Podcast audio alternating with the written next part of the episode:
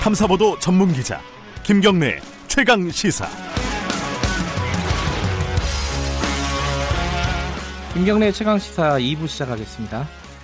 자유한국당이요 어제 국회 소집 요구서를 제출을 했습니다. 어, 올해 들어서 국회가 내내 지금 쉬고 있지 않습니까?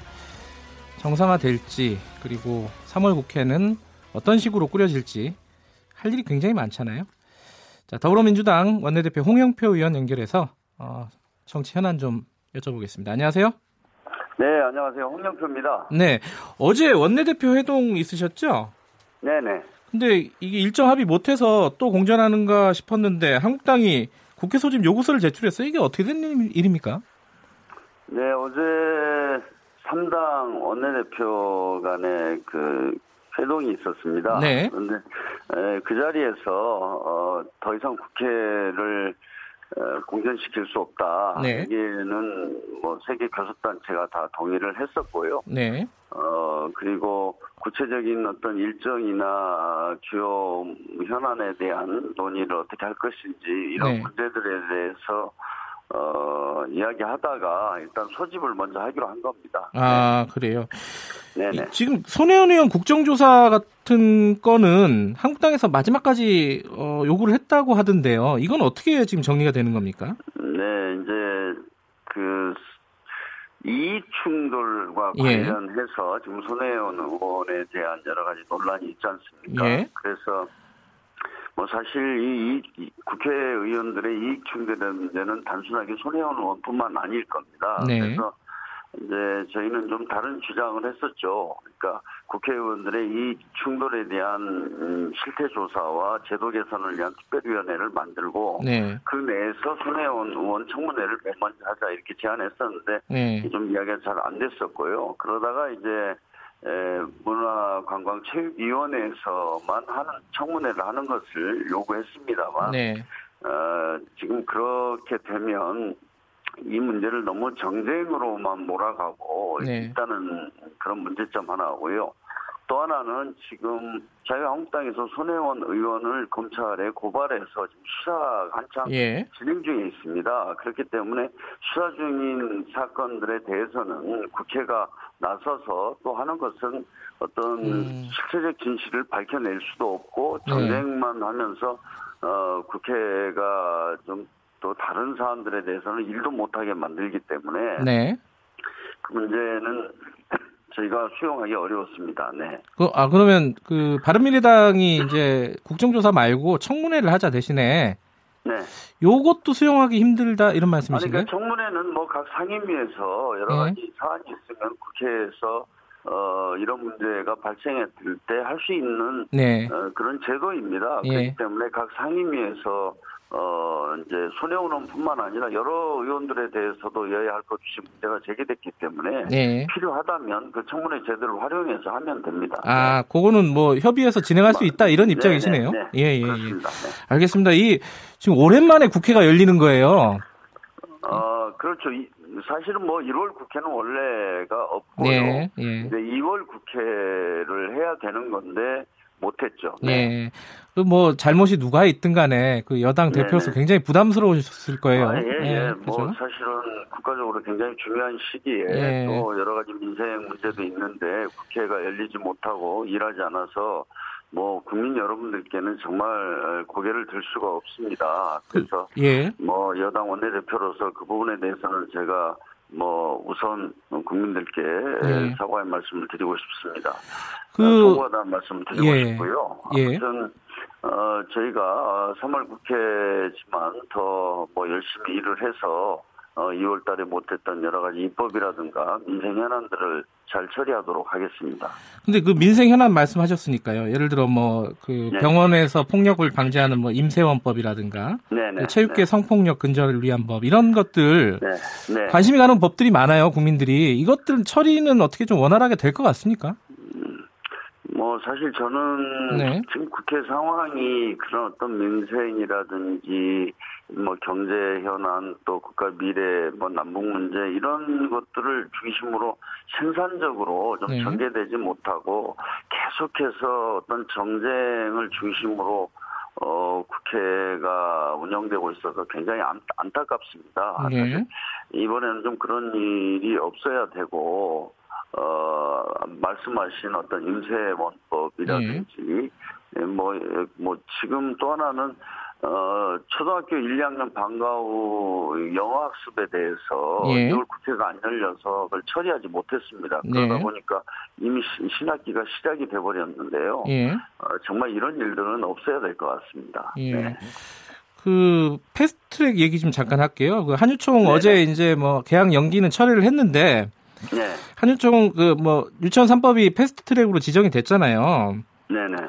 근데 이게 너무 느리다. 이게 slow track 아니냐. 그래갖고 좀 뭐 방법을 좀 강구해야 되는 거 아니냐 이런 여론도 있어요. 어제 일도 있고 그렇고요. 이거 네, 어떤 좀 방법이 있습니까? 패, 패스트 트랙은 사실 우리말로 이렇게 바꿔놓으면 신속처리 법안 아닙니까? 예. 그런데 이게 신속처리 법안이 아니라 실제로는 어, 뭐, 긴급한 게 처리해야 할 법안이 있어도 여야 간에 합의하지 못하면 330일 예. 이후에나 처리하도록 돼 있지 않습니까? 예. 이거는 아마 국회 선진화법을, 어, 개선해서 저 20대 국회에 못 한다면 21대 국회에서라도 적용할 수 있도록 반드시 국회 선진화법이 바뀌어야 된다고 생각을 합니다. 네.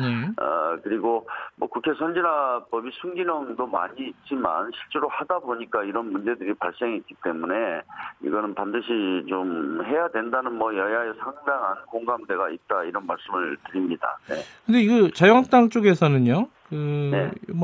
뭐 유치원 3법 패스트트랙도 마찬가지고 정부 입장도 너무 네. 한유총을 압박하는 거 아니냐 일방적으로 대화도 제대로 네. 하지 않고 음.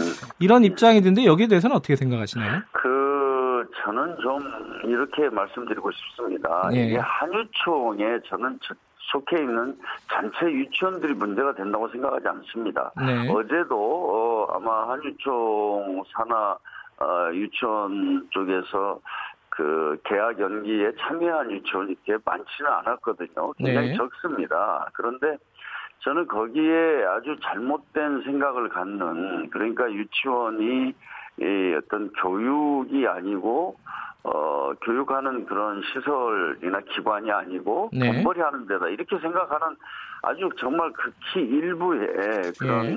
어, 한유총 지도부가 저는 문제라고 생각합니다. 네. 정말 나머지 대다수의 그 한유총의 회원사들도 어, 그 원장님들이나 설립자들이 정말 그 유아, 유아교육, 어린이 교육에 대해서 정말, 어, 철학과 사명감을 가지고 저는 하고 있다고 생각을 하거든요. 네. 그런데, 어, 아주 그 기업형의 그런 일부 그 유- 유치원의 설립자나 한유총 지도부가 네. 사실은 완전히 가짜 뉴스를 만들어서 예를 들면 정부가 사유 재산을 몰수하려고 한다. 네. 이런 황당무계한 주장들을 전파하면서 사태를 이렇게까지 끌어왔다고 생각을 하거든요. 네. 그래서 저는 이 두 부분은 완전히 좀 분리해서 저희들이 봐야 된다고 보고요. 네. 또 한유총 말고 뭐 저 한사련이라든지 예, 예. 다른 또 단체들이요? 다른 예. 단체들하고는 지금 교육부가 많은 논의를 해서 네. 그분들이 이야기하고 있는 어떤 그 시설에 대한 적립금 문제라든지 차량 적립금 문제라든지 이런 것들도 다 어, 지금 충분히 이야기하고 있고요. 네. 또 에듀파인도 이게 정부가 무슨 그 유총 운영에 개입하려는 게 아니라 네. 정부가 우리 세금으로 지원하고 이런 것에 대해서는 투명하게 해야 되고 특히 또 학부모들이 내는 수업료 같은 경우에도 네. 정말 아이들 교육 목적에 맞게 제대로 어, 쓰도록 하는 그런 장치를 만든 것 아닙니까? 그래서 네. 뭐 대다수는 지금 에듀파인을 받아들이겠다 이렇게 하고 있습니다. 네. 그런데 어, 아마 그 좀 불투명하게 그리고 또 어, 이렇게 이걸 사적인 것으로 유치원을 생각하는 이런 일부 극히 일부의 사람들이 저는 문제라고 생각합니다.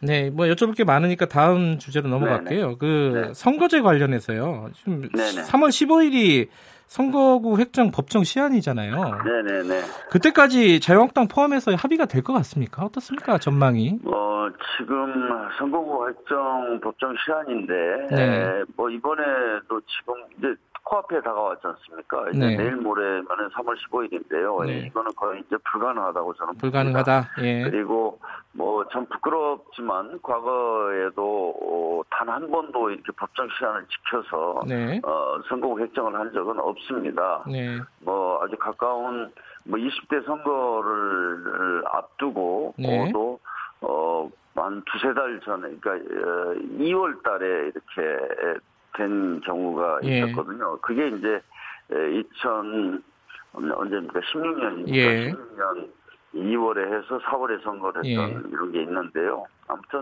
어, 최대한 이 법정 시한은 지켜야 되는데 뭐 현실적으로 예. 좀 어렵게 됐습니다. 그 네. 패스트 트랙으로 지정을 한다. 그 선거법 관련이요. 네. 이게 진행이 되고 있습니까? 어떻게 여야 사당이 공조를 했- 네. 한다는 얘기는 있었는데. 우선은 이제 패스트 트랙에 대해서는 사실 어, 저희 여당으로서도 참 곤혹스러운 것이 예. 이, 이 선거법이라는 것은 선거에 참여하는 모든 사람들이 함께 에, 동의할 수 있는 예. 선거의 룰을 만들어야 되는 거 아닙니까? 네. 어, 그런데 이제 예를 들어서 뭐 한 한 개 당, 두 개 당을 제외하고 한다는 것은 실현 가능성도 낮고 또 그렇게 하는 것이 정말 맞느냐 하는 이런 근본적인 문제가 있을 수 있습니다. 네. 그러나 지금 선거법의 상황은 지금 자유한국당은 사실상 일체의 그 선거법 협상에 나서지 않고 있습니다. 네. 어, 뭐, 그, 지금 아시겠지만 작년 정기 국회 때부터 논의를 했는데, 네. 아직까지 어떤 선거법에 대해서 분명한 입장을 내놓지 않는 거의 유일한 당이 자유한국당입니다. 이러다 보니까 지금 시간은 자꾸 가고, 네. 어, 그러면 사실상 이번에 선거법 개정이 거의 에, 물 건너가게 되거든요. 네. 그래서 21대 국회의원 선거도 현행법으로밖에 할 수 없는 상황이 오기 때문에 네. 적어도 어, 이 협상을의 국면을 더 끌어가려면 네. 선거법과 개혁 입법들을 묶어서 네. 이 패스트트랙에 올려놔야 그래야 뭐 협상이라도 좀 되고 어, 음. 그 선거법 개정의 가능성이 있지 않느냐 이런 좀 궁여지처액으로 나온 것이 패스트트랙입니다. 근데 저는 지금이라도 예. 자유한국당이 선거법에 대해서 적극적으로 좀 안을 만들고 참여를 한다면 예. 뭐 그거 안안 할 수 있죠. 네. 근데 뭐 선거법을 패스트 트랙에 올리면은 어, 네. 자유한국당은 의원 총사퇴하겠다 이렇게 지금 강경하게 나오고 있잖아요. 이거 어떻게 협상을 해야 될 것 같습니까 이게? 그 다시 저는 뭐 자유한국당에도 좀 이야기를 하겠습니다만 이것이 네. 꼭 패스트트랙으로 음, 뭐 이렇게 자유한국당을 제외하고 통과시키겠다 이런 뜻이 아니고 사실은 지금 이거라도 해놓지 않으면 사실 선거법을 어떻게 계속 논의할 근거마저 없어지는 거거든요. 네. 아까 말씀드린 대로 3월 15일은 선거구 어, 법정 획정의 법정 시한 아닙니까? 네. 이런 것도 다 넘기면서 그러니까 이거 넘어가면 아마 선거법은 개정할 수 없다 이런 생각을 가질 수 있는지는 모르겠습니다만은 네. 아무튼 이 이렇게라도 해서 선거법을 좀 개정하는 네. 그런 것을 좀 살려가도록 하겠습니다. 만약에 이제 패스트 트랙이 그 선거법 패스트 트랙이 이 현실화가 된다면요. 네. 같은 어떤 다른 법안들 같이 올릴 수 있지 않습니까? 어떤 것들을 고려하고 계세요, 지금? 지금 다 국민들께서 아시지만 네. 우리가 촛불혁명을 통해서 공정한 사회 또 어, 이런 것들을 많이 주장했지 않습니까? 네. 그래서 특히 이제 우리 사법개혁을 많이 해왔는데 네. 그 중에서도 사실 제도화를 꼭 해야 되는 것들이 이제 공수처법 같은 게 예. 있습니다. 예.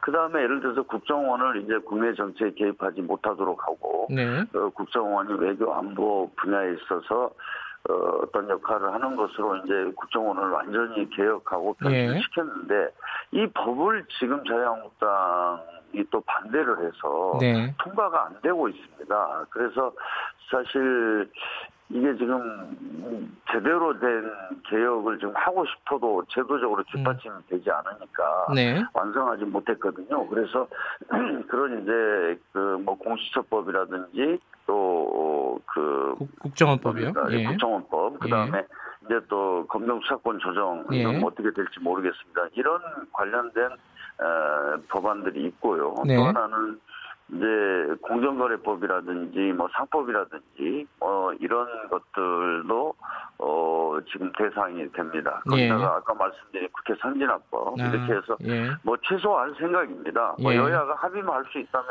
굳이 이렇게 올릴 필요는 없지 않습니까? 그런데 아, 예. 아, 의원 한 명이 반대해서 안 되거나 또 한 개 당이 반대해서 어, 다수의 의견이 이렇게 에, 관, 그 관철될 수 없는 이런 상황을 저희가 어, 좀 감안해서 어, 이렇게 불가피하게 패스트트랙에 올리는 것이거든요. 예. 네. 어, 차선 차선이지만 만약에 패스트트랙 네. 된다면은 공수처법, 국정원법, 뭐 공정거래법 등등 어, 국회 네. 선진화법도 같이 올릴 수 있는 걸 고려하고 있다 이런 말씀이시고요. 마지막에 하나 하나만 더 여쭤보면요. 네. 지금 탄력 근로제 같은 거 그리고 최저임금 개편 이런 부분들 네. 지금 이게 지금 국회에서 논의 중이지 않습니까? 근데 민노총 민주노총이 내일 파업을 예고하고 있어요. 네. 이 노정 갈등 우려가 되는 상황인데 이거 어떻게 대처를 하시겠습니까? 그 아무튼 뭐 저 우리 사회적 대화 기구인 경제사회 예. 노사정위원회에서 탄력 근로제는 한 민주노총만 참여하지 않고 나머지 뭐 한국노총을 비롯한 어, 경제 단체 우리 경제사회 주연 주체들이 다 참여해서 합의를 예. 했습니다. 어, 그렇기 때문에 우리 국회로서는 최대한 그 의견을 존중해서 꼭 처리하려고 합니다. 예. 아, 지금 민주노총이 이렇게 총파업까지 예고하면서 파업을 하겠다는 것은 네. 한번 예, 이것이 어떻게 국민들에게 받아들여지고 있는지 또 예. 어, 이게 우리 한국의 어떤 경제나 또 노동 일자리 문제 이런 것들에 어떻게 에, 영향을 미칠 것인지를 네. 민주노총이 스스로 잘 생각해 봐야 된다고 생각합니다. 아니 이 저기 원내대표께서는 노동계 출신이시잖아요. 네 네 네. 민주노총과 이렇게 아, 안타깝습니다. 이 대화가 잘 안 되는 뭐, 이유를 뭐라고 보세요? 어, 저는 제가 이제 뭐 90년대 중반에 민주노총 준비위를 예. 제가 마지막으로 뭐 했습니다만은, 어, 80년대, 70년대 생각을 그대로 가지고 네. 굉장히 어떤 그 좀 시대에 뒤떨어진 그런 네. 문제인식과 어떤 그 행동을 하고 있다고 저는 생각합니다. 예. 그것이 예, 큰 문제이고요. 어, 민주노총 내부에도 좀 합리적으로 네. 또 민주노총이 새롭게 예, 새로운 방향에서 어, 국민과 함께하는 노동으로 나가야 된다는 이런 네. 생각을 하는 분들도 마, 많이 예. 있는데 예, 좀 그런 것들이 제대로 반영이 안 되는 현실이 안타깝습니다. 알겠습니다. 오늘 여기까지 듣겠습니다. 고맙습니다. 네, 감사합니다. 더불어민주당 홍영표 원내대표였습니다.